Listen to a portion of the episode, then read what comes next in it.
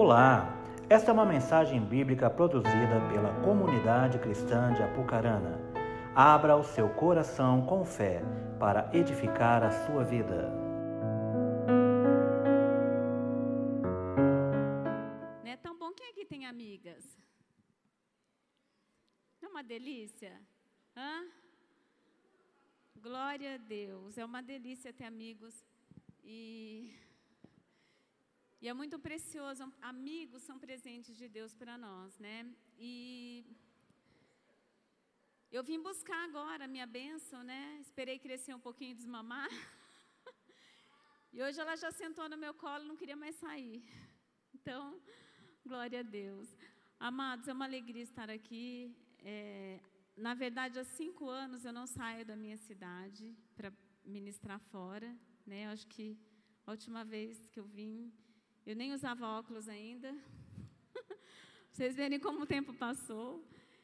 E eu fiquei cinco anos na minha cidade, trabalhando bastante também, porque a seara é grande e poucos são os trabalhadores, né? Então, quem, sim, quem, quem diz sim para o Senhor nunca está parado. E nesse tempo também, eu pude terminar minha faculdade de psicanálise e já estou atendendo há dois anos já no meu consultório. Né? Há 20 anos eu trabalho no Ministério Pastoral. Primeiro eu fui missionária no Peru e na Bolívia. Solteira ainda. Quantos solteiros nós temos aqui? Gente, é muito bom ser solteiro, viu? Não é bom? A Bíblia fala que os solteiros cuidem das coisas do Senhor. E eu, quando solteira, me converti, fui cuidar das coisas do Senhor. Fui para o Peru ser missionária, fui para a Bolívia, e foi uma benção muito bom na minha vida. E depois, há 10 anos, eu também é, me formei como coaching e depois também como psicanalista, que foram presentes que Deus me deu, porque eu sempre amei trabalhar com pessoas. Eu sempre amei trabalhar com mulheres. É, tem muita gente que fala, ah, mulher é difícil, mulher é muito complicado, né? Mulher tem isso, mas eu acho mulher muito joia. Eu amo trabalhar com mulher. Eu tenho assim até, eu tenho muito, gosto muito, prefiro, porque às vezes a gente tem que trabalhar com homens, homens que me perdoem, né? Meu esposo que trabalha com os homens, mas eu prefiro com as mulheres. Às vezes quando eu tenho que atender algum homem, porque às vezes algum paciente vem e faz questão que seja mulher, eu tenho mais dificuldade, porque eu amo estar com mulheres. Porque eu sei assim que mulher é, um, é algo muito especial de Deus, né? Deus ama as mulheres. E a primeira pessoa para quem Jesus apareceu depois que ele ressuscitou foi para quem? Para uma mulher. Então, assim, Deus, ele, ele vem nesses lugares, nesses momentos em que a gente se reúne, só mulheres, porque Ele nos ama. Amém, queridos? E esse tema que nós vamos falar hoje é um tema, assim, muito importante para a nossa vida, emoções.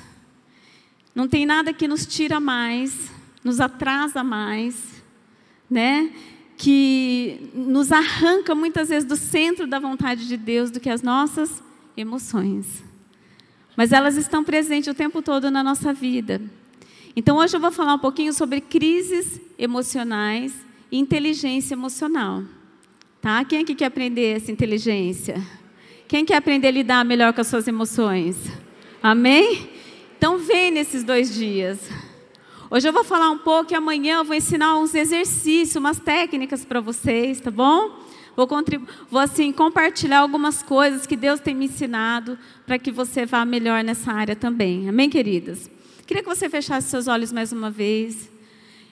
Eu tenho orado por você. Faz um mês que Deus me colocou para orar pela sua vida. E eu apresentei cada uma de vocês um mês para Deus. Eu não conheço todas aqui, mas Deus conhece cada uma de vocês. Eu não sei se você já percebeu nesse tempo esse mover de Deus na sua vida, porque eu tenho dobrado o meu joelho e colocado a sua vida diante de Deus, para que Deus possa fazer um milagre nesses dias no seu interior, para que Deus possa despertar você, para que Deus possa fazer algo tremendo na sua vida e que nunca mais sua vida vai ser a mesma depois desses dois dias. Você crê nisso? Amém?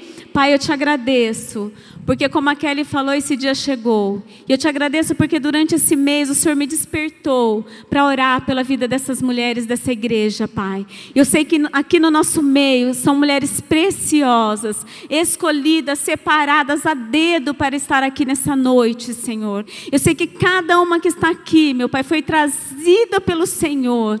Paizinho querido, foi escolhida pelo Senhor, meu Pai. Porque o Senhor tem algo precioso para fazer na vida delas nesses dias. E a partir desses dias, a vida delas não serão mais a mesma, Senhor, em nome de Jesus. O Senhor vai resgatar, o Senhor vai ressuscitar sonhos, o Senhor vai trazer, meu Pai, todo equilíbrio que elas precisam, meu Pai, em nome de Jesus. Amém. Amém, queridas. Glória a Deus. Amém. Então, por que falar de emoções?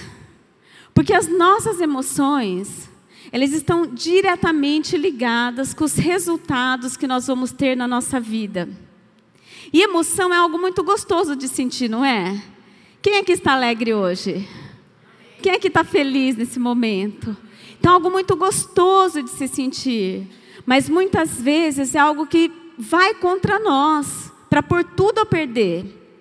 Então, as emoções elas estão diretamente ligadas com os resultados das nossas vidas. Então é algo que nós precisamos aprender, porque Deus, ele quando ele nos criou, quando ele criou as emoções em nós, ele criou como parte de algo muito maior, que é a nossa estrutura espiritual.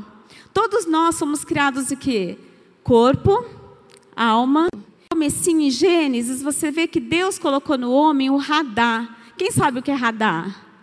Radar no hebraico fala assim: domínio, governo, administração. E Deus deu para o homem a capacidade de dominar para fora de si, no seu exterior. Mas para isso, cada parte do seu ser teria que estar debaixo da influência desse radar. Quando nós falamos de reino, nós falamos do quê? De governo. De governo, de administração, de domínio. E Deus colocou isso em nós, lá na criação. Lá na criação, ele já nos deu essa capacidade de dominar. Fora. O que, que a gente tem fora de nós? A nossa casa. Não é verdade? Quem é que entende que você exerce o governo sobre influência? O homem ele tem o quê? Autoridade, não é? Deus deu autoridade para o homem. E Deus deu algo poderoso para a mulher, que é influência, a capacidade de influenciar e de ser influenciado. E nós vemos lá em Gênesis, quando Eva ela foi influenciada pela serpente. E quando ela foi permitiu que aquela influência da dúvida entrasse na mente dela, ela também influenciou toda a sua casa. Então, amadas, para nós nos tornarmos é, competentes para exercer esse radar, esse domínio de Deus fora, nós precisamos primeiro exercer esse domínio dentro. Tudo que nós conquistamos fora de nós está totalmente ligado com o que primeiro nós conquistamos dentro de nós. A palavra fala que, assim como o homem imagina na sua alma, assim ele é. E nós, como mulheres, esse papel é tão importante na nossa vida. Você, como mulher, você é a primeira pessoa que vai influenciar os seus filhos. Quem é que tem filho? Quem é que tem filho? E às vezes, assim, uma, a gente não, não consegue entender de forma muito clara de, o tamanho, a grandeza, a dimensão daquilo que Deus nos deu como papel nessa sociedade, como papel dentro de casa, como papel na igreja, como papel no reino de Deus. Então, essas emoções que Deus colocou em nós, essa capacidade, faz parte de uma estrutura que que tem uma maneira de funcionar. E quando isso não está funcionando, algo vai mal. E o que, que nós vemos hoje na nossa vida? Que muitas vezes as emoções controlam a nossa vida. Nós percebemos que às vezes é, essa, essa, essa emoção ela toma conta de tal forma que a gente perde a rédea das nossas vidas. E a gente passa a ser o quê? Um carro desgovernado. Paulo falava: aquilo que eu quero, eu não faço. E aquilo que eu não quero, eu faço. Quem já se viu nessa situação? É duro, né? Quando você se vê numa situação que você fala, poxa, eu não queria ter feito aquilo. E você vê a consequência de tudo aquilo que você fez, e você vê tudo que, aquela, que aquele minuto de, de descontrole seu causou na sua vida, e você fala, já foi. Mas existe um jeito de dominar sobre isso, você crê nisso? Amém? Existe um jeito de nós não sermos o que? Refém das nossas emoções. De nós controlarmos as nossas emoções. Tem uma frase de Freud, uma das frases dele que eu mais gosto, que diz que a única maneira de nós controlarmos os nossos instintos é através da inteligência. Isso é inteligência emocional. É quando eu, eu aprendo a reconhecer rapidamente uma emoção e escolher o melhor caminho, a melhor opção, a melhor resposta. E aí eu vou ter o melhor resultado. É quando essa emoção vem e logo você já identifica ela, e você já para, pensa, fala, pô, agora eu vou agir. Eu dou aquela paradinha, aquela pensada, e isso faz toda a diferença na nossa vida. Amém, amadas? Então, é, às vezes, nós temos tanta capacidade para conquistar um trabalho legal, para conquistar uma viagem dos nossos sonhos, não é assim? A mulher, ela quando ela quer uma coisa, ela conquista. Quem aqui já quis comprar um sapato? Hã? Quem aqui já, quem aqui já quis aquela viagem, aquela roupa?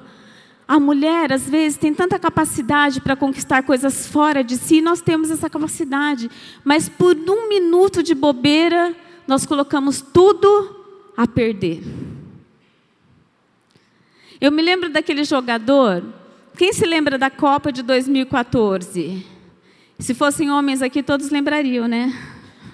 Mas foi uma história assim tão falada, tão comentada. Tem um jogador uruguaio que ele foi suspenso, suspenso por nove jogos e foi expulso da Copa. Sabe por quê?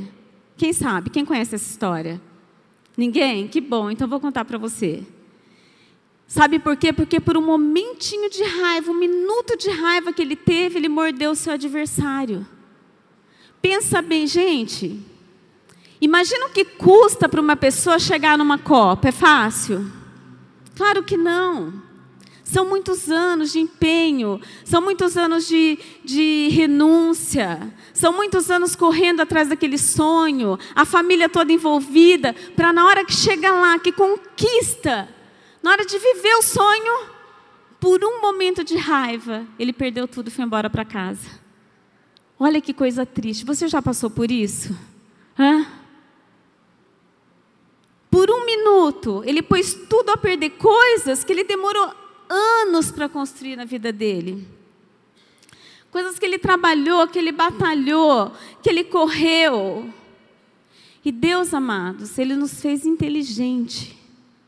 Deus colocou essa inteligência dentro de nós, essa capacidade de nós operarmos bem essa estrutura psíquica, essa estrutura espiritual, para que as coisas vão bem e cooperem a nosso favor, para que a gente consiga administrar bem as nossas emoções e ter os melhores resultados na nossa vida. E a inteligência emocional trata exatamente disso. É o equilíbrio entre o meu nós temos uma divisão no nosso cérebro. Quem é psicólogo aqui? Tem algum psicólogo aqui? Tem alguma psicóloga? Tem? Não? Nenhuma psicóloga? Então, nós temos uma parte do nosso cérebro, que é o nosso lado direito, que é a parte racional, a parte da razão. E nós temos o nosso lado esquerdo, que é a parte da nossa emoção. Então, essa inteligência é um equilíbrio entre a nossa razão e a nossa emoção, de forma que elas trabalhando juntos possam responder bem aos estímulos externos que nós recebemos o tempo inteiro. Nós estamos expostos àquilo que acontece fora de nós, não é verdade? Às vezes você sai de casa, está tudo bem, e de repente você recebe uma notícia. Não é assim? Às vezes você está lá na sua casa, alguém liga para você. Alguém fica doente, teu carro quebra, fura o pneu do seu carro, tua conta vai para o vermelho. Então, assim, a gente não tem como como impedir que essas coisas acontecem. Mas quando nós temos o equilíbrio do nosso racional e do nosso emocional, nós conseguimos administrar melhor as nossas emoções e lidar melhor com elas, porque elas são boas, amém? Glória a Deus. Tem muita coisa, até o medo às vezes é bom. Porque às vezes o medo nos impede de, de cometer algum, alguma coisa ruim, de fazer alguma coisa ruim, nos livra de alguma coisa. Às vezes quando você, o medo é uma coisa assim ruim por um lado e bom por outro, porque quando você vê um bicho, e você tem medo, você foge. Né? Você não é picado, você não é machucado, você não fica doente. Então as nossas emoções, elas são muito boas quando nós conseguimos administrá-las bem. Quem aqui? Quem é que gosta de ficar feliz? Hã? Quem é que gosta de ter medo? Tem alguma mulher ciumenta aqui no nosso meio? Os homens fecham os ouvidos. Tem alguma mulher ciumenta aqui? Nenhuma, né? Hã? É. Nenhuma. Daqui a pouco eu vou chamar uma ciumenta aqui, porque é uma oficina e nós vamos fazer uns testes hoje aqui com vocês, tá bom? Então, como nós estamos só em mulheres, aqui não tem problema. E tudo isso começa na nossa vida quando o Espírito governa sobre essa estrutura da nossa vida. Isso é inteligência espiritual. Eu quero colocar uns dados para vocês aqui do MS. É, a mulher moderna, ela conquistou muitas coisas, né, gente? A mulher moderna chegou tão longe. Pela primeira vez nós tivemos uma presidenta mulher. Olha que coisa linda, né? Uma presidenta mulher. A mulher conquistou voz. A mulher hoje ela tem respeito. A mulher hoje, ela, ela conquistou credibilidade. A mulher conquistou status. A mulher cresceu muito no mundo. Quem concorda comigo? A mulher cresceu muito. Mas nós nunca tivemos tantas mulheres doentes emocionalmente como nós temos hoje. Todo esse crescimento da mulher, toda essa, essa conquista da mulher, custou a saúde emocional da mulher. A palavra fala em Provérbios 31 que a mulher virtuosa, ela ri do futuro. E nessa, e nessa, nesse crescimento da mulher, nessa, a mulher hoje ela tem que ser muitas coisas. A mulher tem que ser o quê? O que, que a mulher tem que ser? Hã? Mãe, que mais? Muitas dona de casa, que mais que a mulher tem que ser? Namorada, motorista, que mais? Bonita, não é? A mulher tem que ser bonita, não tem? Hã? que mais que a mulher tem que ser? Inteligente. A mulher tem que ser inteligente, não tem? A mulher tem que ser hã? Magra?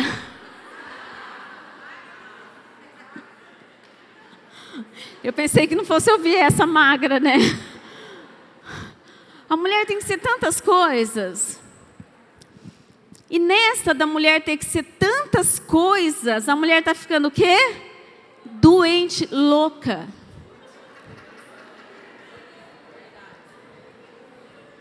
A mulher está ficando desequilibrada. Porque é muita coisa para uma pessoa só. Mas essa, é, esse padrão, esse padrão que foi colocado sobre nós, não foi colocado por Deus. Amém? Isso é uma coisa humana. Por exemplo, a mulher se arruma para quem? Para o homem ou para a mulher? Vocês estão. Por isso que vocês estão lindas aqui hoje. Porque a, a competição no meio da, da mulherada é muito grande. Né? Então, assim, se você não é alto, você está mal. Se você é gordo, você está triste. Se você não é inteligente, você não está feliz. Se você não tem uma posição social, você não está bem. Se você não tem aquele sapato, você não está contente. E nisso, a mulher tem perdido a sua essência. A mulher tem estado entristecida, tem estado amargurada e tem estado enferma. E uma marca da mulher é que a mulher ela tem que ser alegre. Queridos, a coisa mais gostosa que tem é estar do lado de alguém alegre. Sabe o que, que seu marido quer? Quem é que é casada? Uma mulher alegre. É ou não é? Hã? O teu marido quer uma mulher o quê? Alegre. Amém? Se para você ser magra, ter aquele corpo, aquela barriga tanquinho, você ficar estressada, come, minha filha, e seja alegre. Amém? Glória a Deus. Amém?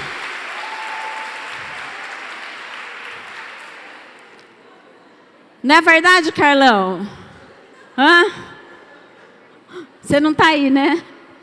Amados, o que, que adianta? O que, que adianta você ter tudo isso e perder a sua essência, e perder a sua alegria, e perder a sua paz, e ser uma mulher mal-humorada, e ser uma mulher triste, briguenta, rancorosa, em Avaré? Nós temos um dos maiores índices de suicídio do mundo na minha cidade. E a maioria, quem se suicida é quem? Os homens, homem. Porque não aguenta as mulheres.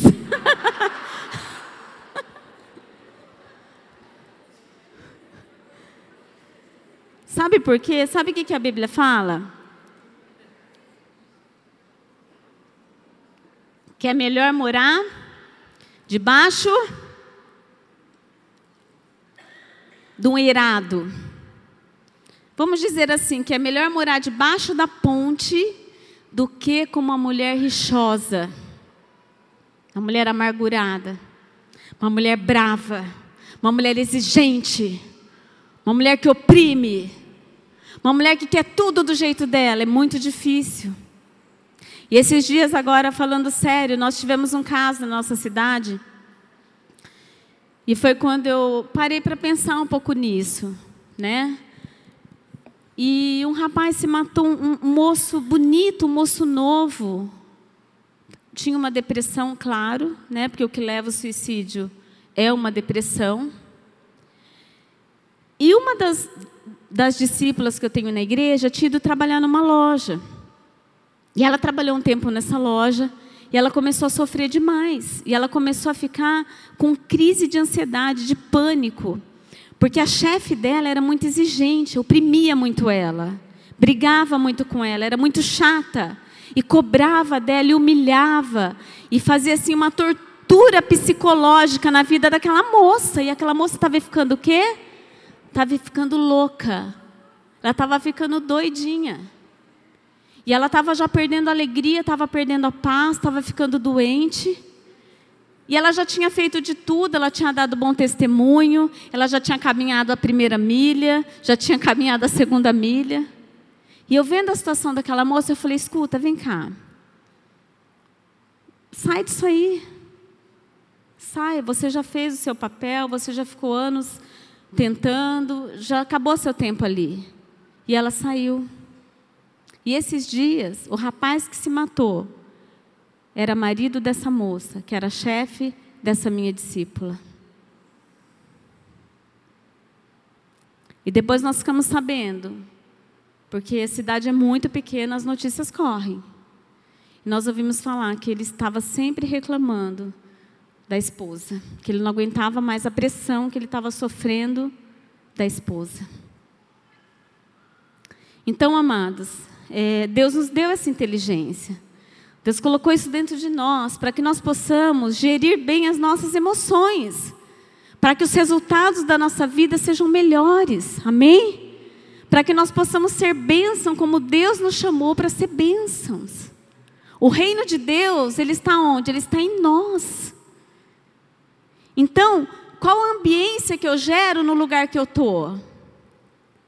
Se o reino de Deus está em mim e onde eu estou, o reino está.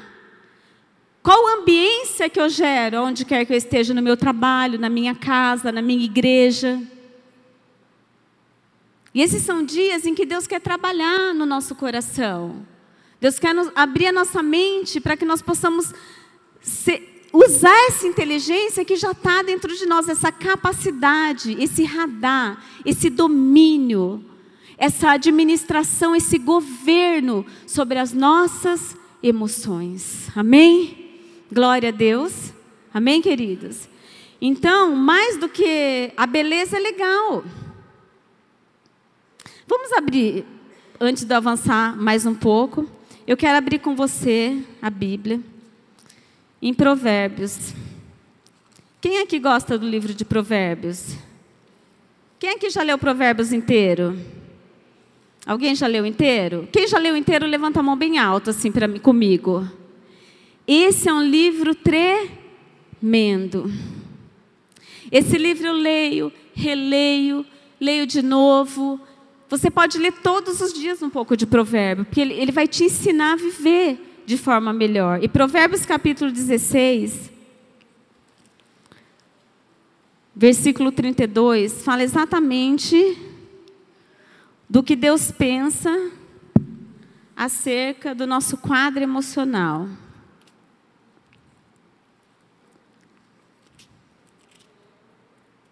Olha o que diz aqui.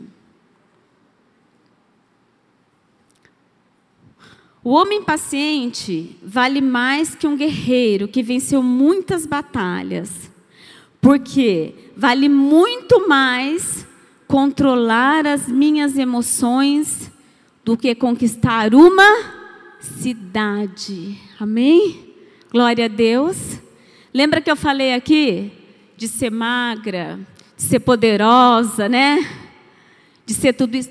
Vale muito mais para Deus você controlar suas emoções do que você conquistar uma cidade. Porque tudo que você conquistar, se você não tiver controle das suas emoções, em um minuto você pode perder. Eu quero estar lendo com vocês 1 Samuel. Deus falou comigo sobre um personagem bíblico, 25. Talvez você já conheça a vida desse personagem. Mas eu tenho certeza que hoje Deus vai falar muito com você através do exemplo da vida de Abigail. Quem conhece a vida de Abigail? Levante a mão bem alta assim, quem conhece. Quem não conhece a vida de Abigail na Bíblia, levante a mão também bem alto.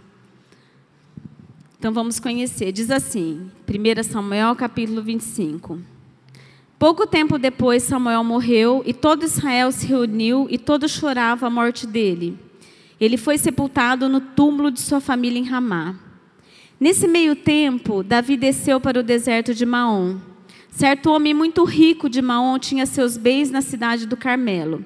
Ele possuía mil cabras e três mil ovelhas, as quais estavam tosqueando em Carmelo. O nome desse homem era Nabal. Sua esposa, uma mulher muito linda, inteligente, chamava-se Abigail. Mas o seu marido, que era da família de Caleb, era grosseiro e mau, um sujeito difícil de lidar. No deserto, quando Davi soube que Nabal estava tosqueando as ovelhas, enviou dez de seus moços ao Carmelo, dizendo-lhes: Leve minha mensagem a Nabal, em Carmelo, e perguntem em meu nome como ele está. Digam-lhe: paz seja com o Senhor e sua família. Que Deus faça prosperar você e sua família, aumente muitas vezes tudo o que você possui. Disseram-me que você está tosqueando as suas ovelhas, enquanto seus pastores estiveram entre nós. Nunca fizemos mal a eles, nem tiramos coisa alguma deles durante todo o tempo que estiveram no Carmelo. Pergunte aos seus moços e eles lhes dirão se isso é verdade ou não. Agora enviei meus homens para pedir que você nos faça uma pequena contribuição, pois chegamos em uma época de festas. Por favor, dê a nós, os seus servos, e a seu filho Davi, qualquer coisa que tiver à mão.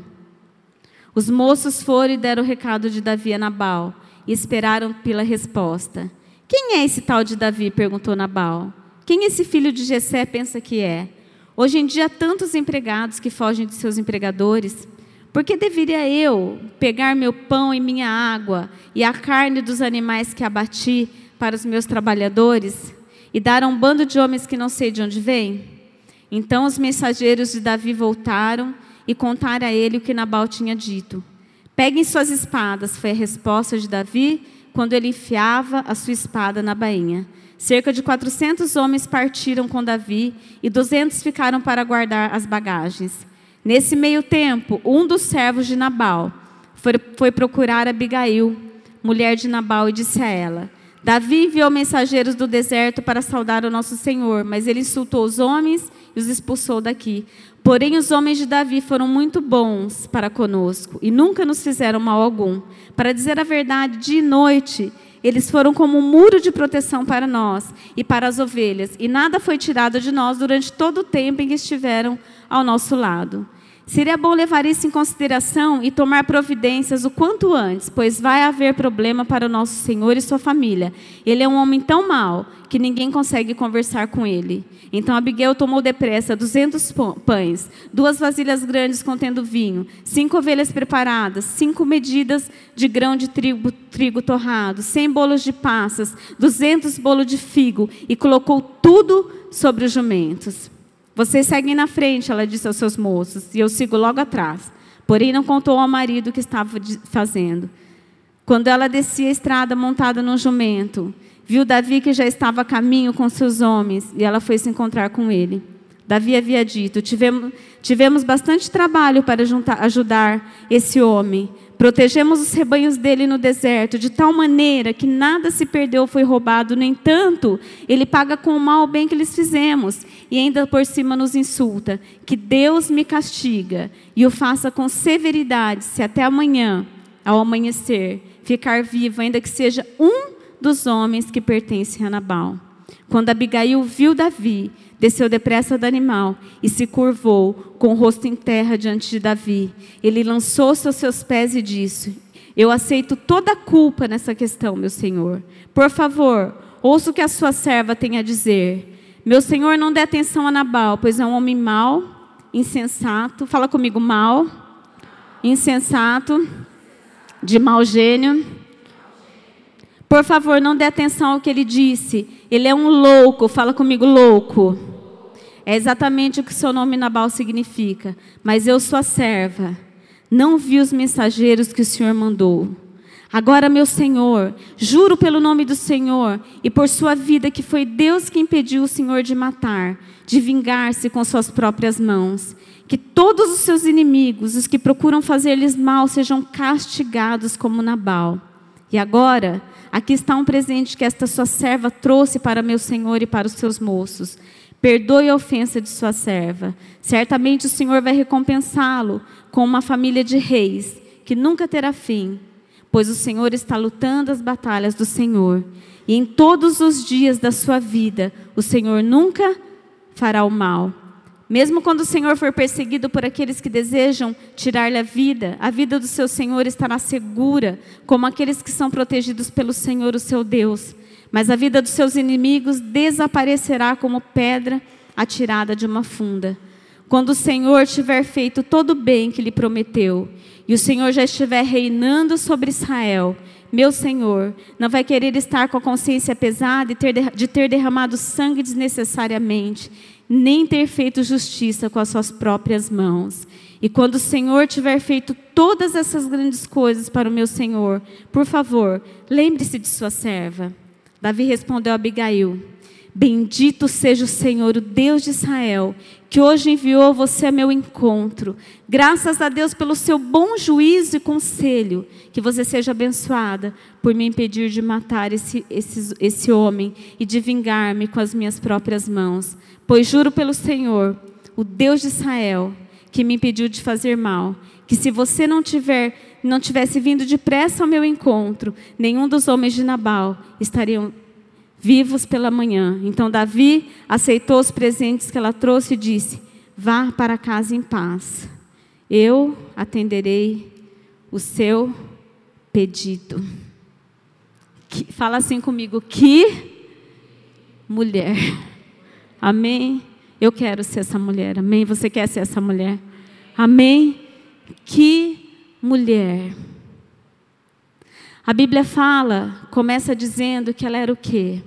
Ela era bonita, inteligente.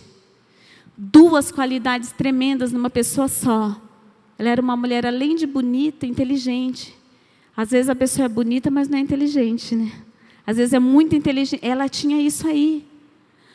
Agora, o que, que você acha que fez, que foi assim crucial no momento que ela estava vivendo naquela situação? A beleza ou a inteligência? Hã? A inteligência. A beleza é muito legal. A beleza ela abre portas. A beleza nos coloca até num casamento. Coloca ou não coloca? Porque seu marido, quando olhou para você, te achou bonito ou não achou? Hã? Te achou bonita. Mas a beleza não nos mantém. Não nos mantém.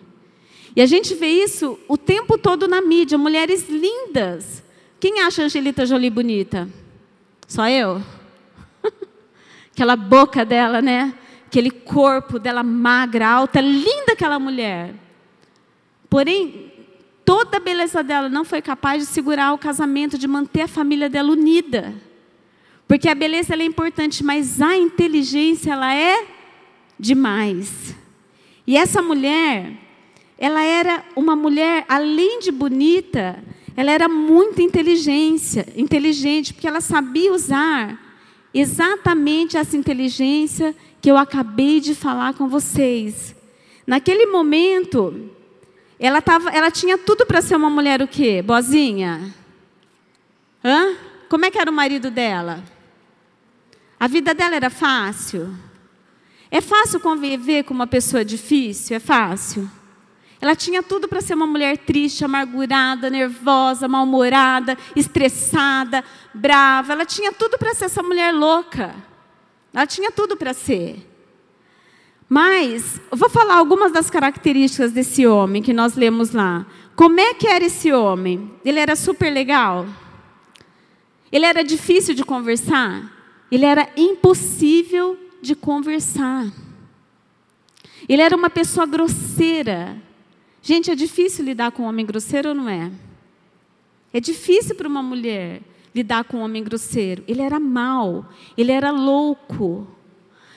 Mas sempre que Deus, eu sempre penso assim, sempre que Deus coloca uma pessoa difícil na nossa vida, seja no nosso trabalho, seja dentro da nossa casa, seja no nosso ministério, né, irmã? Onde quer que seja, porque Ele está querendo trabalhar coisas em nós. Ele está querendo formar coisas em nós: amor, paciência, domínio próprio, não é isso? Então hoje, antes eu tinha, eu não gostava de gente difícil. Então eu, quando vinha uma pessoa difícil para eu cuidar, eu queria mandar para outra pessoa. Falava, vai aquela não, aquela é muito difícil. Aquela pessoa lá é muito difícil de lidar, muito brava, muito nervosa, tenho medo dela, eu não quero. Aí com o tempo eu fui aprendendo e hoje quando Deus manda uma pessoa difícil para mim, eu falo, obrigada, Deus, porque o Senhor está me dando a oportunidade de crescer na minha liderança. Então, essa pessoa difícil que você convive, é Deus querendo trabalhar você. Amém? E todo homem de Deus, usado por Deus, ele passa pela escola de Deus, existe uma escola. Porque essa inteligência que a gente viu aqui na vida de Abigail, essa capacidade, de lidar com uma situação tão difícil, a gente não desenvolve da noite para o dia, amados. A gente vai o quê? Aprendendo. Na nossa caminhada, a gente vê Davi. Davi viveu rejeição, ele foi rejeitado pelo, ele se sentia rejeitado pelo pai dele. Lembra quando Samuel foi lá ungir os irmãos? Ele, Samuel falou: traz os seus filhos. O pai trouxe todo mundo, esqueceu do Davi. Porque para o pai dele, o Davi, ele nem contava. Imagina que vão escolher Davi. Quem é Davi? Davi viveu a crítica dos irmãos, o menosprezo de Saul. Porém, tudo isso estava fazendo o quê? Estava formando Davi, o homem segundo o coração de Deus. E quando ele chegou diante do gigante, sabe o que aconteceu? Ele não titubeou. Porque tudo que ele tinha enfrentado eram os ursos e leões. Então, essa, todo mundo passa por essa escola, amados. Amém? Todo mundo passa, as situações da nossa vida difíceis que nós passamos está nos preparando para as dificuldades maiores que nós vamos enfrentar lá na frente. Por isso Deus não te poupa, Deus te prepara. Amém? E desde pequeno, quando nós somos crianças, nós passamos por quê? Perdas, frustrações, por muitas situações que estão fazendo, formando o quê? Coisas super importantes em nós. Quando você vê uma pessoa que ela é resiliente, sabe o que é ser resiliente? O que é ser resiliente, irmã? Hã?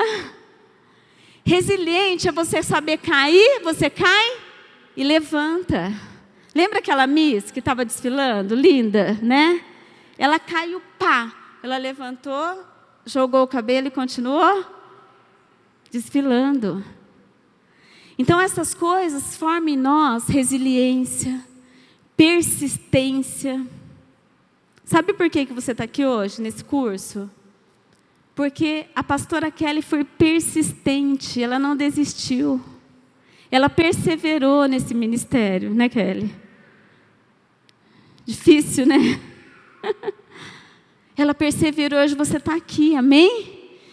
Então, constância, você ser aquela pessoa mais constante, que começa as coisas e termina. Quantas coisas na sua vida, irmã, você começou e não terminou? Hã? Lembra quando você estava aprendendo a andar de bicicleta? Quantas vezes você caiu da bicicleta para você conseguir ficar em pé na bicicleta? Muitas. Não é assim? E todas essas quedas foi o que? Foi te ensinando a dominar essa bicicleta melhor.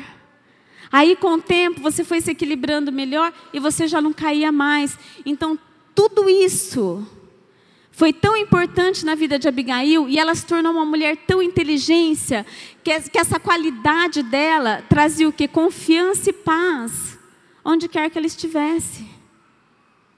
Então, amadas, quem que foram procurar na hora do aperto?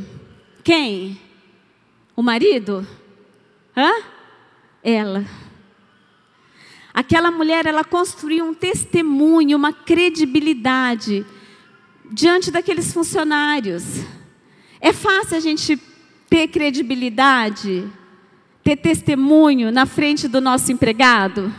Quem é que tem gente que trabalha em casa todo dia? Alguém aqui tem uma empregada que trabalha em casa todo dia? Mas que, que entra na sua casa, que passa o dia lá com você? Ou no seu trabalho, né? E ela tinha aquele testemunho, porque ela era uma mulher que tinha esse controle. Ela conseguiu conquistar o testemunho dela. E ela conquistou o ouvido de todos aqueles homens. Presta atenção: ouvido é uma coisa que se conquista, sabia? Não é uma coisa que se exige. Quem é que já não ficou bravo porque o marido fez uma coisa e não te consultou? Só eu? Hã? E quando o filho vai conversar com o vizinho e não conversa com você? É gostoso? Hum? Aí você briga, você fica nervosa, você fica estressada, você briga, você exige. Então, amados, isso é uma coisa que a gente constrói. Quando olham para você, o que as pessoas veem? Uma pessoa calma, uma pessoa tranquila, uma pessoa controlada, uma mulher perseverante, uma mulher batalhadora, uma mulher que não desiste, uma mulher com quem podem contar, né? Às vezes a gente, como líder na igreja, a gente tem um projeto na igreja. Né, pastora? E a gente e a gente fala: "Não, esse ano nós vamos ter tantas células". Glória a Deus. Aí todo mundo fala? Tá muito baixo. Até para falar. Né? Até amém está difícil. Esse ano nós vamos ter tantas quantas células? O ano que vem? Quantas? Mas sem células. Amém. Amém. Aí todo mundo fala amém. E a gente começa a primeira reunião para juntar os líderes. Na primeira reunião a gente tem 100 possíveis líderes. O tempo vai passando. Na próxima tem o quê? 95. Na outra tem o quê? 90. 80, 50. E fica lá uns 20, né? 30, não sei. Aqui vai ficar 100, amém? O que, que é isso, amados? Não tem nada que nos tira mais do centro, da vontade, que rouba as nossas conquistas, que mina os projetos de Deus do que as nossas emoções. Se elas não trabalharem a nosso favor, elas vão nos atrapalhar, elas vão nos atrasar, elas vão nos impedir Amém? E essa mulher era uma mulher muito inteligente, porque ela foi o quê? Trabalhada. Porque ela se permitiu ser trabalhada. Olha só o cenário da vida dessa mulher. O marido tinha aprontado? Tinha? Tinha aprontado? Você acha que ela queria estar naquela situação? Olha o cenário daquela mulher. O marido tinha falado que não devia e agora 400 homens armados estavam vindo, sabe para quê? Para destruir tudo. Tudo que ela tinha construído ali. Tudo que ela demorou anos para construir. Aqueles homens estavam vindo e estavam vindo mesmo. Quando a gente lê, a gente romantiza. Mas eles estavam vindo mesmo para destruir, para matar todo mundo ali. Como você reagiria a isso? Imagina que, por muito menos, por uma notícia muito mais branda, muito menos desafiadora, a gente já, muitas vezes já desanima, murcha, não é assim? Você sai de casa feliz, alegre. Hoje meu dia vai ser uma benção. Hoje vai ser demais, meu dia. Você já murcha. Qual emoção que saltaria ao seu coração? Quais os pensamentos que passariam na sua mente? E quais as atitudes que você tomaria sobre isso? O que você enxergaria nessa cena? O que, que você enxergaria, irmã de azul? Desafio? Hã? Desafio. O que, que você enxergaria, irmã de xadrez, bonita?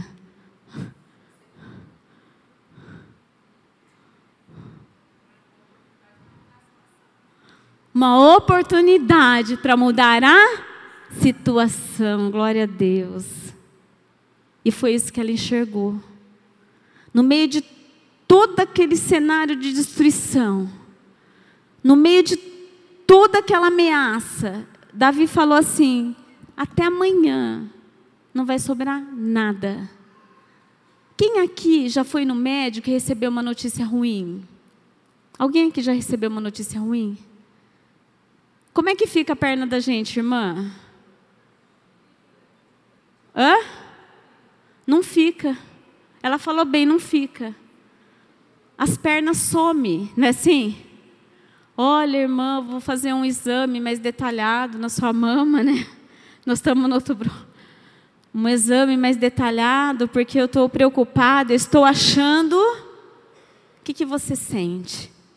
Né? O que, que você enxerga? Destruição.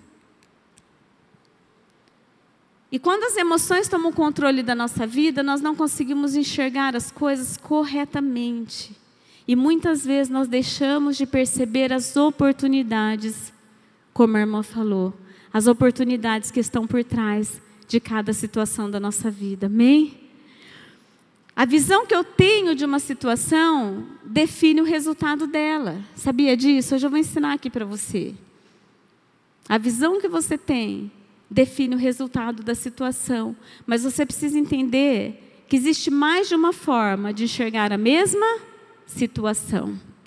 Eu quero ensinar para vocês hoje a teoria cognitivo-comportamental. Como funciona? Funciona assim. Fala comigo, episódio,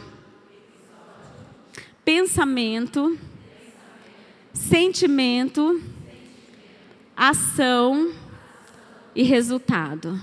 Lembra que eu perguntei se tinha alguma mulher ciumenta aqui? Agora é a hora.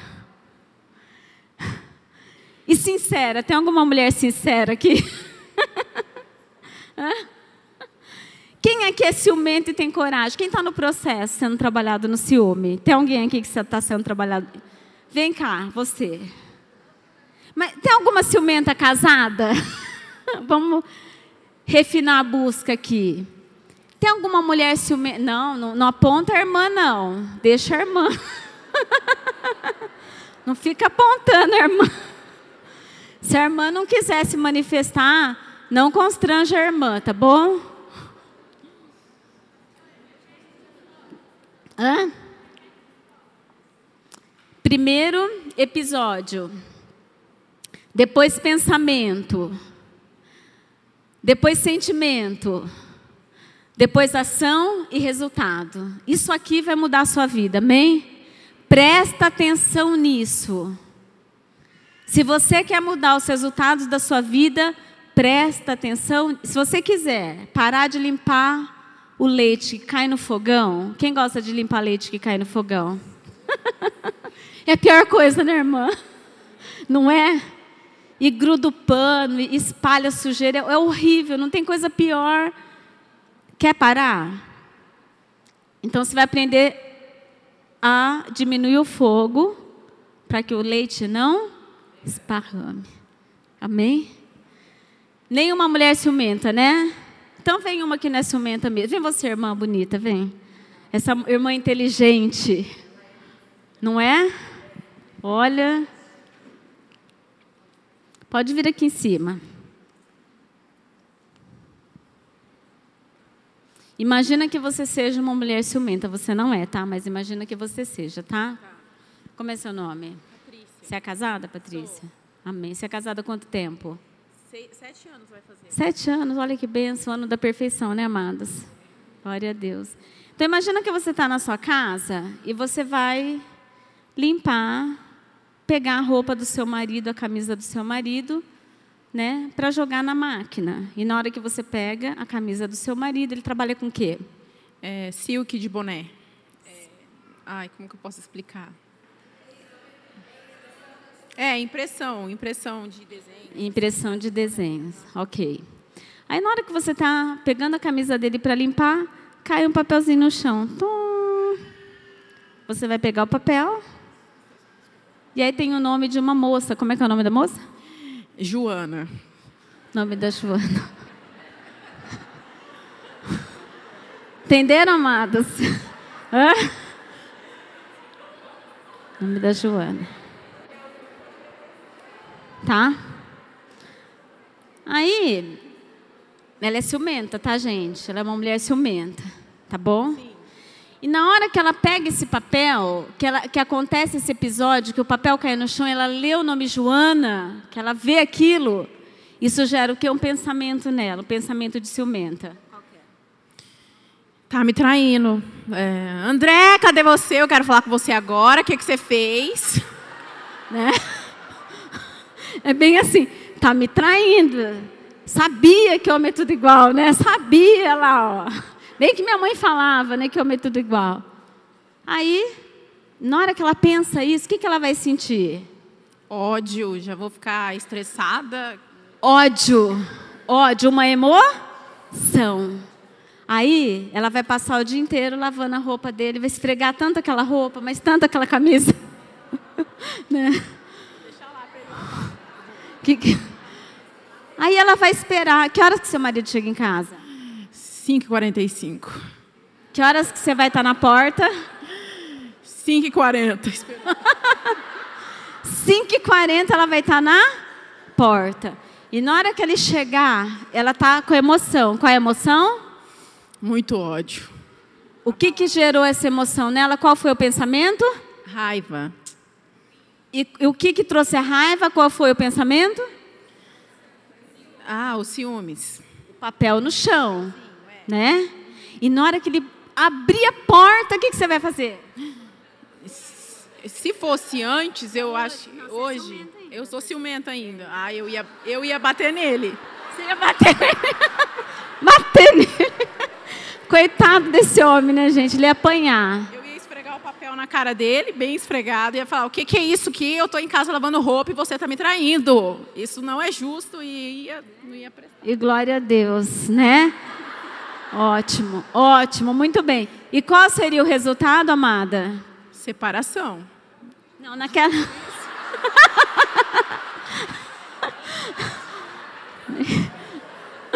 Vamos aplaudir essa moça porque ela é demais. Ela é um sucesso, né? Você é um sucesso. Dá um beijo aqui. Nossa, que moça. Além de linda, inteligente, atriz. Se a Globo visse, né? Já estaria contratada. Para quem não é ciumenta, ela fez bem, né, gente? Muito bem, né? Então, o que, que a gente viu aqui? Tudo começou num pensamento. O problema, amados, é que a gente só quer mudar os nossos resultados.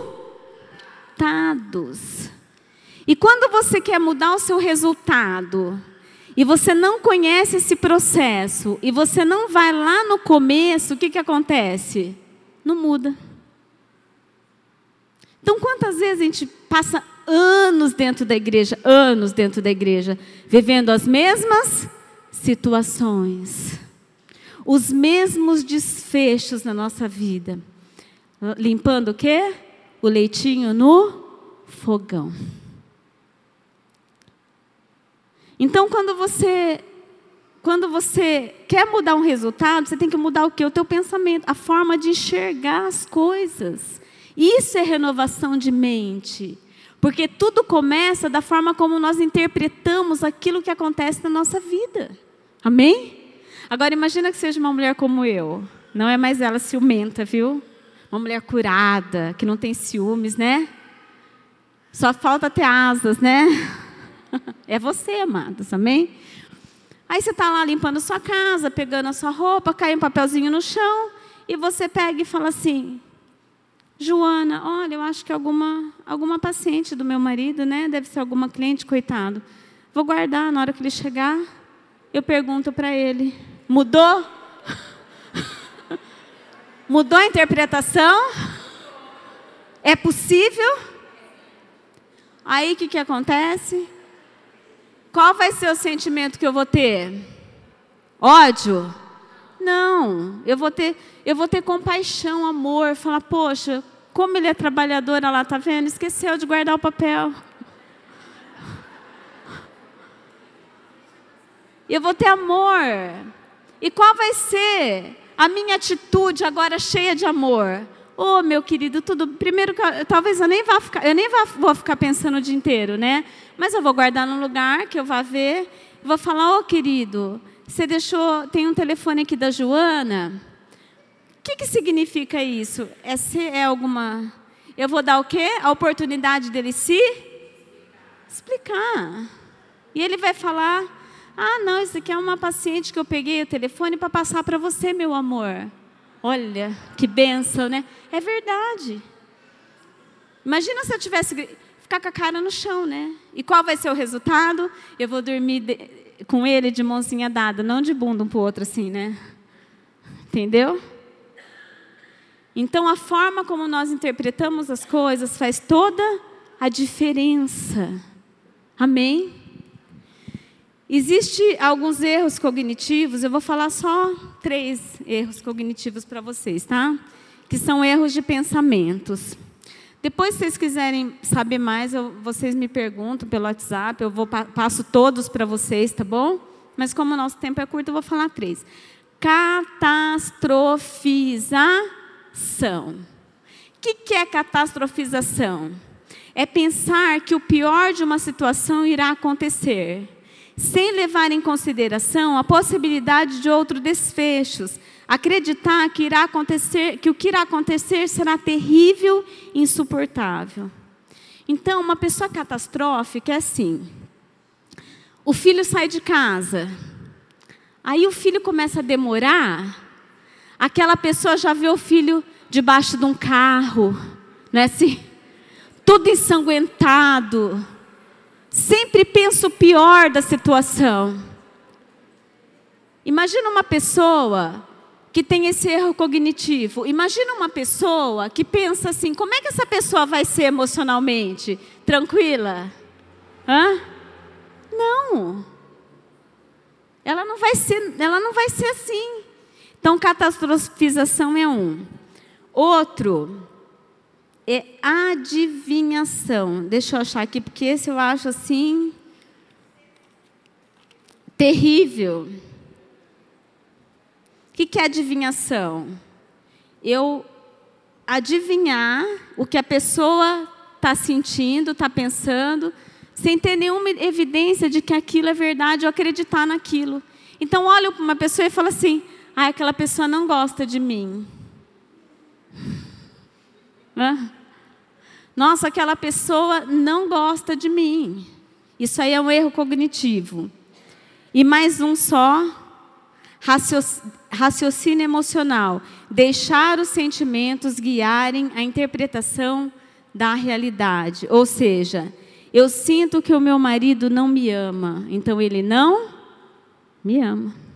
Olha que coisa forte, né, amados? Hã? Um dia você acorda sentindo uma coisa e você acha que você acredita que aquilo é verdade. E aí não há o que faça para aquela pessoa mostrar que ama você que seja suficiente para te convencer de que realmente ela te ama. E aí que existem o que? O sangue sugas, aqueles aspirador de pó. E os nossos pensamentos, eles estão muito relacionados às crenças que a gente tem. E as nossas crenças, eles estão relacionados com as experiências que nós vivemos no nosso passado. Então, uma pessoa que a vida inteira ouviu assim, dentro de casa, vocês nunca ouviram isso, né? Homem não presta. Nunca confie em homem nenhum.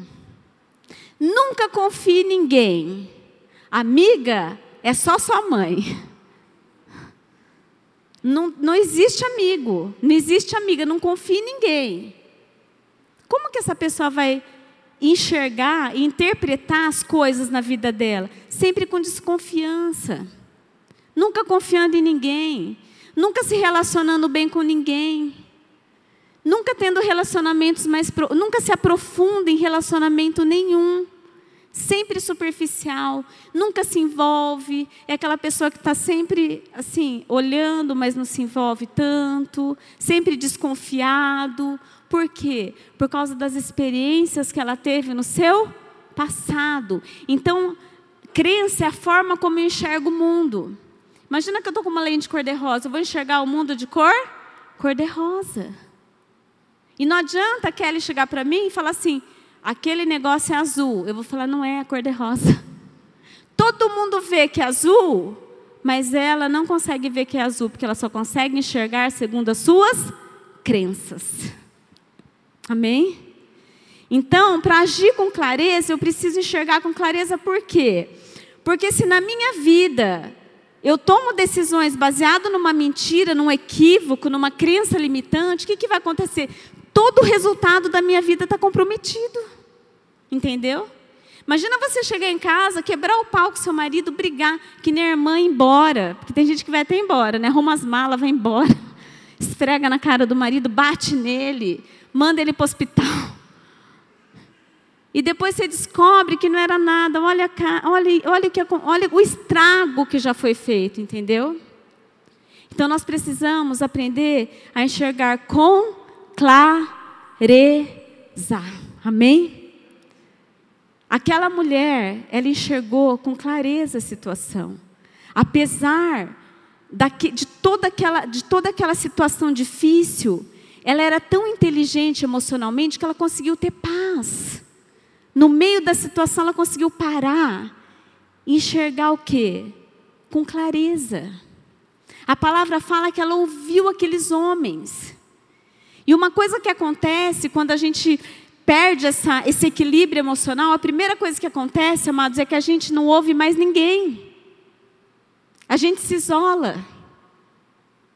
E isso é, uma, é, um, é, é um dos sinais de que você não está bem emocionalmente de que você está correndo perigo, de que você está correndo riscos, é quando você se isola, quando você vai para debaixo das cobertas. Imagina se aquela mulher tivesse ido para debaixo das cobertas. Sabe aquele dia que dá oito horas, oito e meia, nove horas, dez horas, dez e meia, e você está ali na caverninha embaixo da coberta, assim, escondidinho? Aquele sol, aquele calor, e você ali. Imagina se ela tivesse feito isso que, que teria acontecido? Toda a sua família teria sido destruída. Amém, amadas? Então nós precisamos, nesses momentos em que a gente fica muito agitado, em que a gente, a, a, nossa emoção sobe, o leite começa a ferver, a coisa começa a esquentar, o que, que a gente tem que fazer? Procurar uma ajuda, ouvir alguém. Porque às vezes quem está de fora vai conseguir enxergar melhor que você que está lá dentro. E aquela moça parou para ouvir. Lembra de Elias? Elias, um homem tremendo, destruiu 400 profetas de Baal. Um homem assim que orou e, e choveu depois de muitos anos. Foi ameaçado, fugiu, se isolou, foi para a caverna, ficou lá. E quando você vai para debaixo das cobertas, Satanás gosta, sabe por quê? Porque ele fica trabalhando na sua mente. É verdade, lá. Fulano não gosta de você, ninguém gosta de você desiste mesmo, sabe por quê? Porque você está fazendo aquilo lá e ninguém está reconhecendo o seu serviço. Olha, não vale a pena permanecer nisso aí, não, desiste. Você não tem condição. Você, isso mesmo, você não tem capacidade mesmo. Aquela pessoa não gosta de você, ninguém gosta de você. Olha, para você dá tudo errado mesmo. É isso que ele quer, porque quando você vai para a caverna, ele começa. E você vai ficando cada vez pior. E aí você entra num, num, num, numa, numa situação de que um abismo chama outro, e você de, deixa as coisas pela metade, você desiste, você abre mão, amém? Você abre mão das coisas. Você desiste daquilo que Deus tem para você. Quantas coisas Deus, Deus tem para a sua vida você começou e você largou no meio do caminho? Por quê? Porque você se isolou e você ficou ouvindo Satanás falar na sua mente. Colocar pensamento, esse pensamento gerou um sentimento, esse, sentimento te levou para debaixo das cobertas e você perdeu o que Deus tinha para você. Mas hoje é um novo dia para você, amém? Nesses dias, Deus vai trazer você de volta para o propósito dele para a sua vida. Amém, queridos? E a mente é um campo de batalha, amados. Tudo começa na nossa mente. E Satanás quer a tua mente, porque se ele tiver a tua mente, ele tem a sua vida. Então, o que, que essa mulher fez? Ela ouviu. Ela ouviu e nós precisamos começar a ouvir. Ouvir a Deus. As pessoas, eu falo assim, gente, vamos orar. Às vezes eu falo, vamos, você ora. A pessoa fala, eu oro, eu oro o dia inteiro. Eu oro no carro, eu oro no serviço, eu oro limpando casa, eu oro lavando chão, eu oro lavando roupa. Eu oro o dia inteiro. Tudo bem. Mas que horas que você para para ouvir Deus falar com você? Que horas que você pega um tempinho do seu dia? 10, 15 minutos, que você fecha a porta do seu quarto e vai lá falar com Deus. Eu a Deus. Deus quer falar com você, amadas. Amém? Deus tem coisas tremendas para falar para a sua vida. Glória a Deus. Mas você precisa parar para ouvir. Ouvir os sinais, do seu, ouvir o seu corpo. Ouvir os sinais do seu corpo. Às vezes o teu, o teu corpo está dando sinais de que você precisa parar um pouco. De que você precisa se estressar menos. De que você precisa diminuir teu ritmo, de repente, e você não ouve seu corpo. Por isso nós temos tantas pessoas doentes, amados. Olha, já, já a OMS, que é a Organização Mundial de Saúde, Diz que até 2020 não vai ter doença mais incapacitante do que a depressão, passando câncer e a AIDS. Quem aqui é da área da saúde? De cada 10, uma pessoa na Europa já toma antidepressivo. E o remédio mais vendido é o ansiolítico, mais do que o anticoncepcional.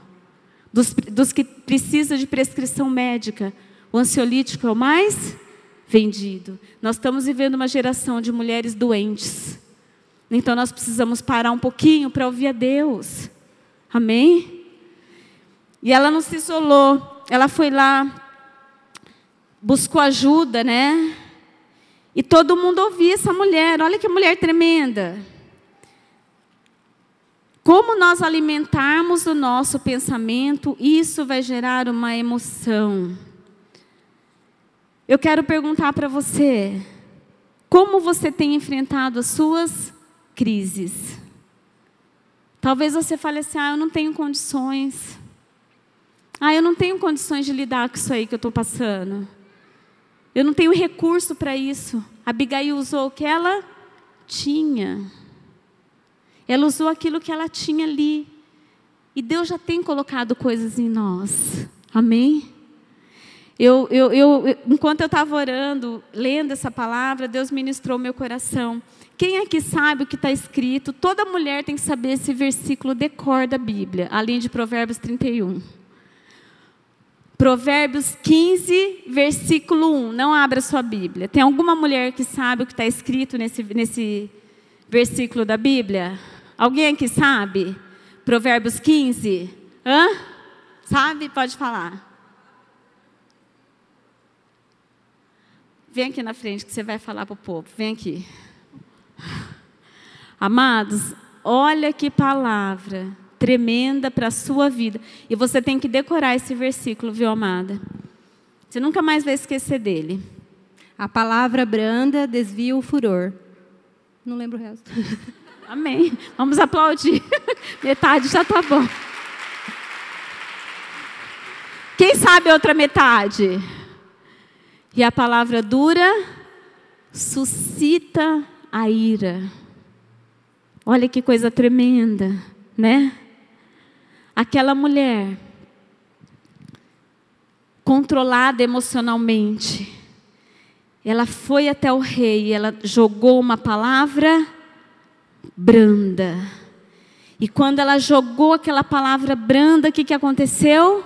A ira do rei foi se apagando. Olha que coisa tremenda, amados. Uma mulher que não tem controle emocional, não consegue controlar a sua língua. E tem um Provérbios também, não precisa abrir, eu vou falar para você.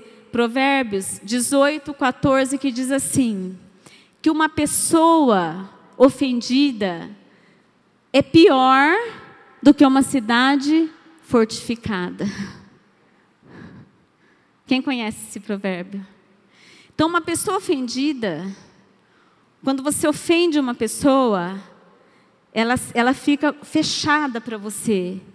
É mais fácil você conquistar uma cidade do que você, de novo, ter o coração daquela pessoa aberto para você. Olha que coisa forte. E as nossas palavras ou constrói pontes ou constrói muros. Hoje nós vivemos, é, muitas vezes nós convivemos dentro de casa com verdadeiros muros levantados entre nós. Quantos casamentos estão assim? Não conseguem mais conversar, não tem mais paciência, não tem mais amor, não é? Então essa mulher, ela mostra aqui para nós que com as palavras dela, ela desviou a fúria de um rei. Olha que coisa tremenda, amados. E nós temos que tomar muito cuidado com as nossas atitudes, quando nós estamos no calor das nossas emoções, porque nós podemos quebrar relacionamentos e nunca mais conseguir levantá-los. Às vezes as pessoas, tem pessoas que têm muita facilidade para esquecer, né? Ofende, fala o que quer, não é assim? E daqui a pouco parece que nada aconteceu. E aí essas pessoas que, que têm essa facilidade de fazer isso, elas, elas exigem que as pessoas tratem ela como se nada tivesse acontecido. E elas se sentem muito ofendidas quando essas pessoas não a entendem, não a compreendem. Poxa, você tem que perdoar, você não é crente? Hã? Não é assim? Ah, irmã, você tem que abrir para mim de novo. Você não é pastora, você não é líder. E muitas vezes essas pessoas, no calor das emoções, ofendem, ferem, machucam, destroem, derrubam. E as nossas palavras são armas poderosas que Deus nos deu. Mas nós só podemos usar bem as nossas palavras se nós aprendermos a controlar as nossas emoções. Não tem como não sentir raiva. Não tem como. Em algum momento você vai sentir. Estou mentindo? Em algum momento você vai sentir, em algum momento você vai ficar magoada, em algum momento você vai ficar triste. Vai acontecer. Mas o que você vai fazer com isso depende da inteligência que você tem. Se você usar a sua inteligência, você vai conseguir controlar as suas emoções. Amém? Se você usar, conseguir usar o seu lado racional, você vai conseguir ter uma atitude que coopere com você. Não tem situação, amadas, que nós não podemos vencer. Amém? Não existe nada. E como você tem vencido as suas crises, Abigail não perdeu a oportunidade de mudar o resultado da sua vida. Ela não perdeu a oportunidade. Ela não perdeu a oportunidade. Na hora que ela viu aquela situação, ela viu também uma grande oportunidade. Sempre existe uma oportunidade em cada situação que nós vivemos. Quais são as situações que você olha hoje e que você não consegue ver nada de bom nelas? Não tem situações que a gente olha e fala assim, essa daí não consigo, não consigo ver mais. Não consigo. E quando você não consegue ver, você não consegue sentir nada de bom.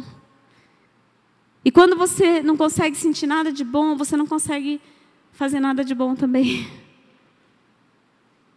Abigail transformou aquela emoção dela, de medo, de, de preocupação, em esperança. Ela mudou o sentimento dela. E quando ela mudou o sentimento dela, ela viu possibilidades. Amém, queridos? E Deus quer fazer isso conosco. Tudo começa na forma como a gente enxerga as coisas. Não existe só uma forma de você enxergar as situações da sua vida. Não existe só uma forma de você enxergar o problema do seu filho. Não existe só uma forma de você enxergar o seu casamento. Não existe só um jeito de você enxergar aquela situação que para você hoje é desafiadora, porque a situação de Abigail era desafiadora. Tinha coisas que ela não podia fazer, ela não podia mudar aquele marido dela. Nós não podemos mudar as pessoas, amados. Podemos? Quem é que já tentou mudar alguém? É horrível, porque a gente não consegue. Ela não podia mudar aquele marido dela, mas ela fez o que ela podia fazer. E sabe o que aconteceu? Deus fez o que ela não podia. Ela mudou o desfecho da história dela. Ela voltou para casa com uma palavra de paz.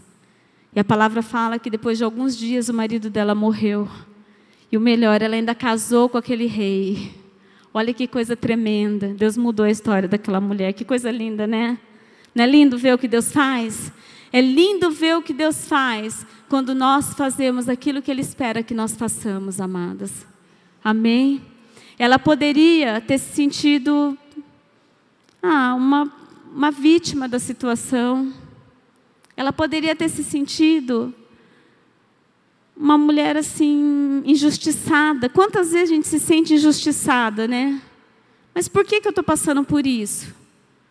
se eu vou na igreja, se eu sirvo a Deus, eu faço tudo certo. Por que, que eu estou passando? Ela não se sentiu dessa forma injustiçada. Ela também não ficou se lamentando por ter se casado com aquele homem. Tem pessoas que passam uma vida lamentando. Ah, eu casei errado. Ah, por que eu fui casar com esse homem? Mas já casou. Casou, filha. Agora vai à luta, amém? Vai fazer o que Deus mandou você fazer já. Ela foi rápida. Abigail foi rápida. Ela não ficou esperando o tempo passar. Ela foi rápida, ela agiu de forma rápida. Porque ela queria ver o milagre na vida dela logo. Ela precisava daquele milagre. Às vezes você fica anos. E você entra numa situação que chama zona de conforto. Ah, tá ruim, mas tá bom. Ah, vai dar trabalho, então deixa assim mesmo. Ah, tem que fazer isso. Ah, eu não quero fazer isso. E passa uma vida se lamentando sem que nada de diferente aconteça na sua vida. O que está na sua mão para fazer, faça. O que, que você pode fazer? Hã? O que, que você pode fazer nessa noite? Porque o que você pode fazer, Deus não vai fazer. Eu quero que hoje Deus abra seus olhos, amados. Deus, Deus muda a sua ótica, te faça enxergar de uma forma diferente. Mude a sua mente e te faça ver de uma forma diferente, porque assim como você imagina na sua alma, assim você é. Assim como você se vê, vê o que você vai se tornar. Qual a imagem que você tem de você? Qual a imagem que você tem? O, quais os sonhos que você tem para sua casa, para os seus filhos? O que você sonha para a sua vida? Eu quero orar por você nessa noite, porque eu sei que nessa noite Deus vai mudar a sua visão a respeito de cada situação da sua vida. E se Ele mudar a sua forma de enxergar, o que, que vai mudar em você? Sua forma de? Sem?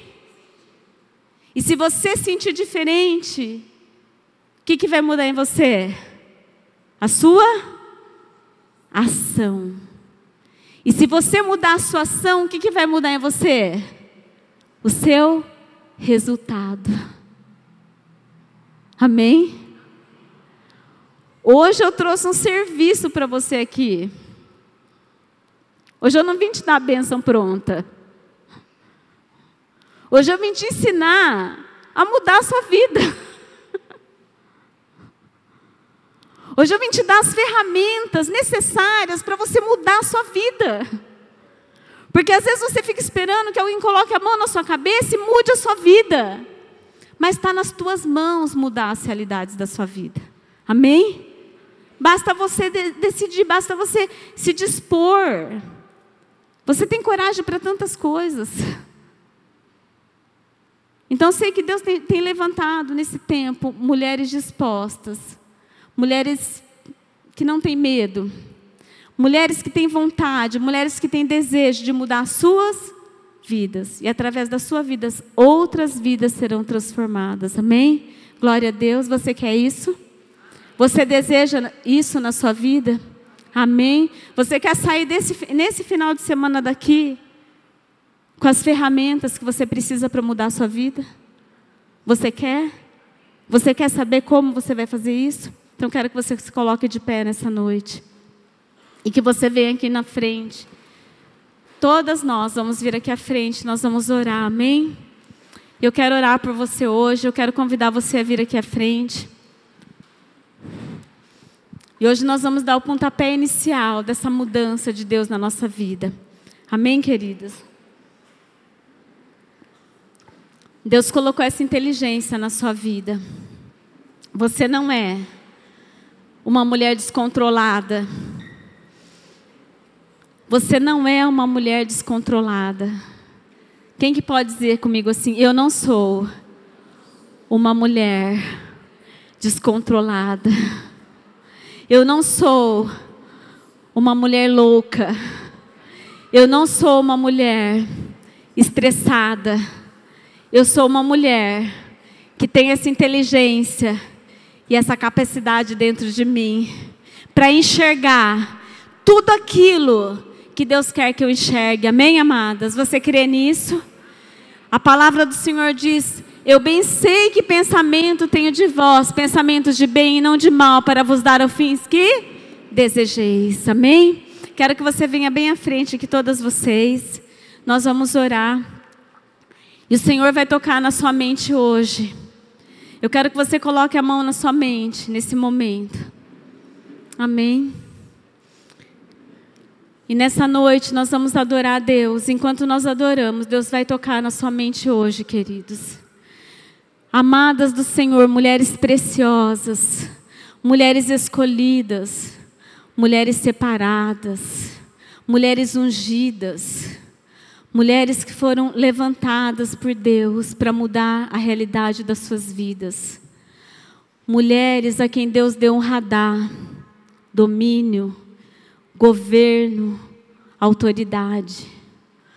Mulheres que não serão mais governadas, não serão mais dominadas, mas que dominarão sobre suas emoções, dominarão sobre seus pensamentos, dominarão sobre seus desejos, dominarão sobre suas vontades. Mulheres que receberão uma visão de Deus nessa noite. Espírito Santo, Espírito de vida que ressuscitou Jesus Cristo dentre os mortos. Nessa noite, Espírito Santo, sopra. Sopra nesse lugar, Espírito Santo. Sopra nesse lugar, Espírito Santo, tira todo o pensamento contrário à sua vontade, Pai, em nome de Jesus. Arranca, Pai, da mente dessas mulheres todo pensamento de destruição todo pensamento de derrota, que elas possam enxergar como o Senhor enxerga.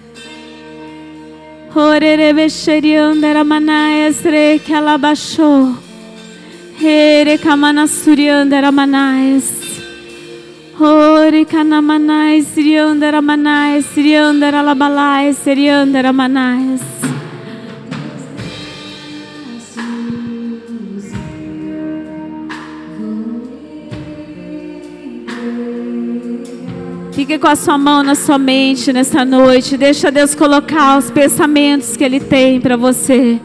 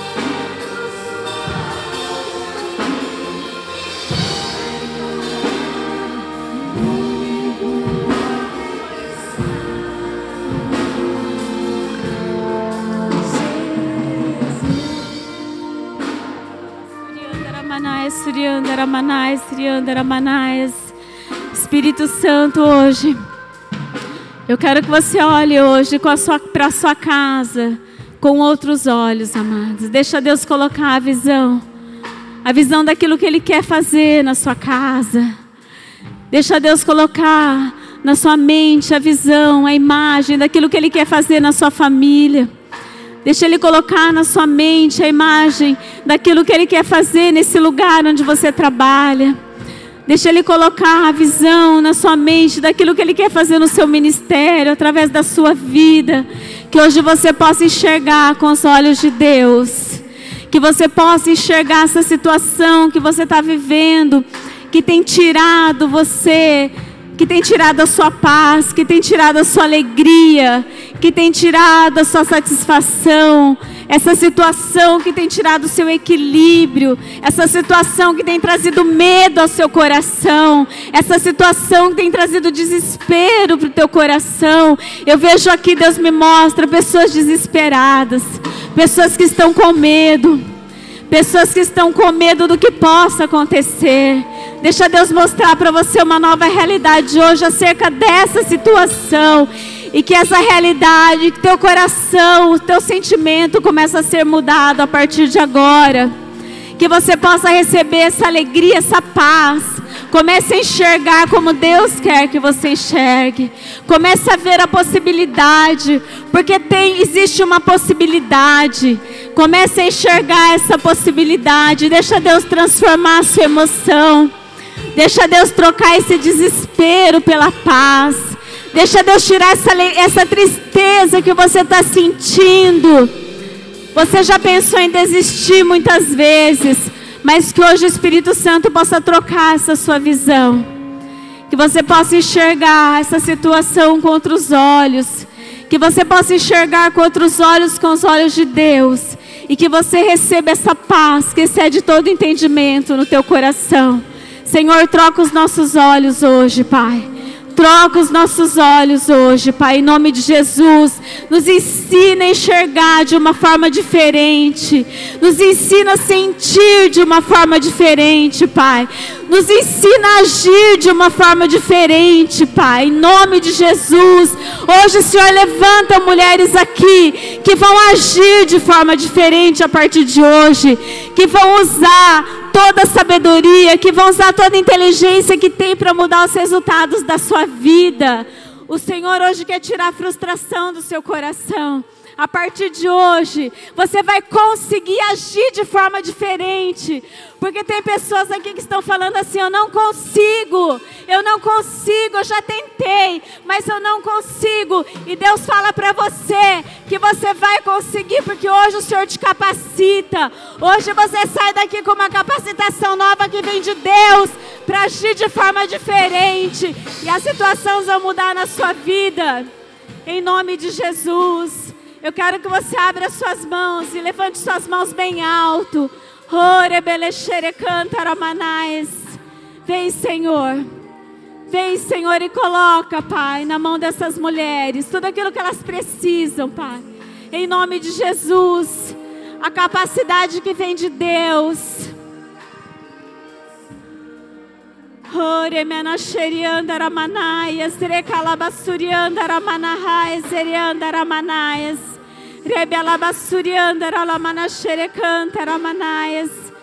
Vem, Senhor, hoje, Pai. Vem, Senhor. Vem, Senhor, e faz aquilo que nós não podemos fazer, mas que o Senhor pode, em nome de Jesus, Espírito Santo. Transforma, Senhor. Transforma, Pai, a mente de cada mulher que está aqui nessa noite, em nome de Jesus, Pai. Horia manasuriandara manaias. Heriandara la manasuriandara la manacheriandara manaias. Erecantara manaias.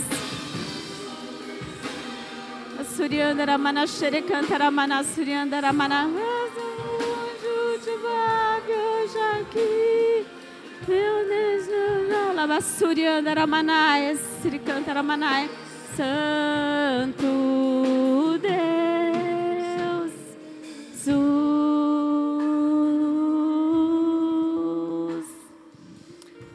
Aleluia, Jesus.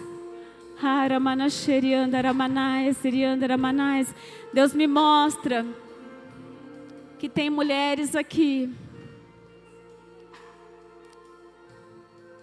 Tem tido muita dificuldade com a sua boca. Haramanasuriandaramanais. Oriamanasherecantaramanaxeriandaramanais. Deus hoje vai tocar nos seus lábios, querida. Você tem tido uma boca pesada. E Deus mostra que tem um, um espírito imundo, com um caderno na mão, anotando lá na sua casa as palavras que você fala para usar contra você. Destruir a sua casa destruir a sua vida. Mas hoje o Senhor põe por terra essas palavras. Você usou palavras de destruição e o inimigo pegou essas palavras, anotou essas palavras e tem usado para destruir o seu lar. E hoje o Senhor está colocando por terra essas palavras, essa legalidade. Ele está rasgando esse papel que estava nas mãos do inimigo, porque você tem usado a tua boca de forma errada. E você tem usado palavras muito duras. E Deus quer tocar na tua boca hoje. Todas vocês que precisam ser tocadas nos seus lábios hoje, coloque a mão na sua boca, amada. Oh, Espírito Santo, toca hoje, Senhor. Assim como o Senhor fez com Isaías. O Senhor tocou nos lábios daquele profeta, Pai. E ele começou a profetizar de uma forma diferente.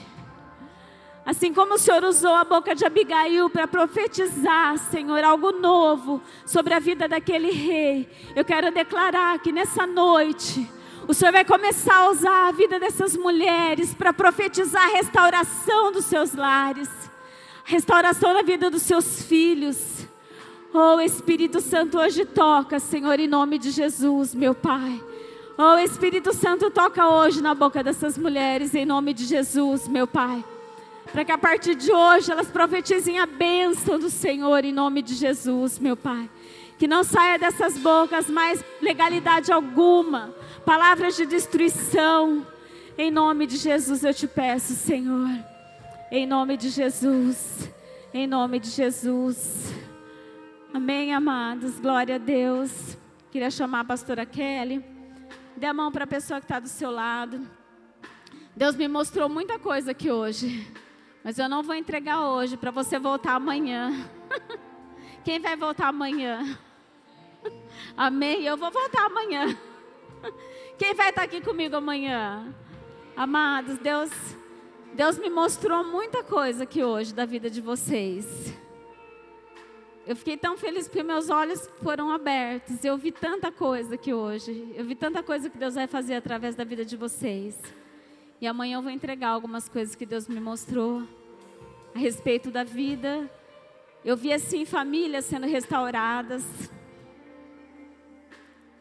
Eu vi assim é, algumas pessoas assim muito tristes porque se sentem assim muito envergonhadas diante das suas palavras, das suas atitudes e pessoas assim que já estavam muito desacreditadas na sua mudança. Porque Satanás colocou na sua mente que você não consegue, que se você está tantos anos na igreja e as coisas não aconteceram, como é que vai acontecer agora? Eu via também uma, um papel assim, é, o inimigo anotando algumas palavras que saiu. Não era só uma mulher, não, tinha mais. Mais mulheres. Ele anotando palavras que você soltou dentro da sua casa, no momento da raiva, no momento da ira, no momento da indignação, e ele anotou. E ele estava usando contra você. E o Senhor foi lá e ó, rasgou. Hoje a sua ficha está limpa. Amém? Hoje a sua ficha está limpa. Deus limpou, Deus, Deus rasgou, Deus jogou fora, Deus pisou. E Satanás não tem mais essa legalidade nas mãos dele. Amém, amados? Glória a Deus. Eu vi também. Estou lembrando aqui que eu vi uma coisa. Vou deixar para contar amanhã. Amém? Glória a Deus. Então, que Deus nos abençoe. Amanhã estaremos juntos. Amanhã eu vou ensinar alguns exercícios para vocês práticos. Para que vocês possam sair daqui com ferramentas. Para ser tudo aquilo e viver tudo aquilo que Deus tem para sua vida. Amém, amados? Deus abençoe. Amém. Então permaneça curiosa para você voltar amanhã. Amém. Amanhã nós estaremos aqui às 18 horas para receber mais daquilo que o Senhor tem preparado para nós. E eu creio que Deus começou um grande processo aqui nessa noite de cura, de restauração no coração de muitas mulheres aqui. E amanhã vai fechar com chave de ouro. Amém? Deus abençoe sua vida, que você vá em paz, que Deus abençoe você e o seu lar, em nome de Jesus. Vamos terminar com uma salva de palmas para o Senhor Jesus? Aleluia! Glória a teu nome.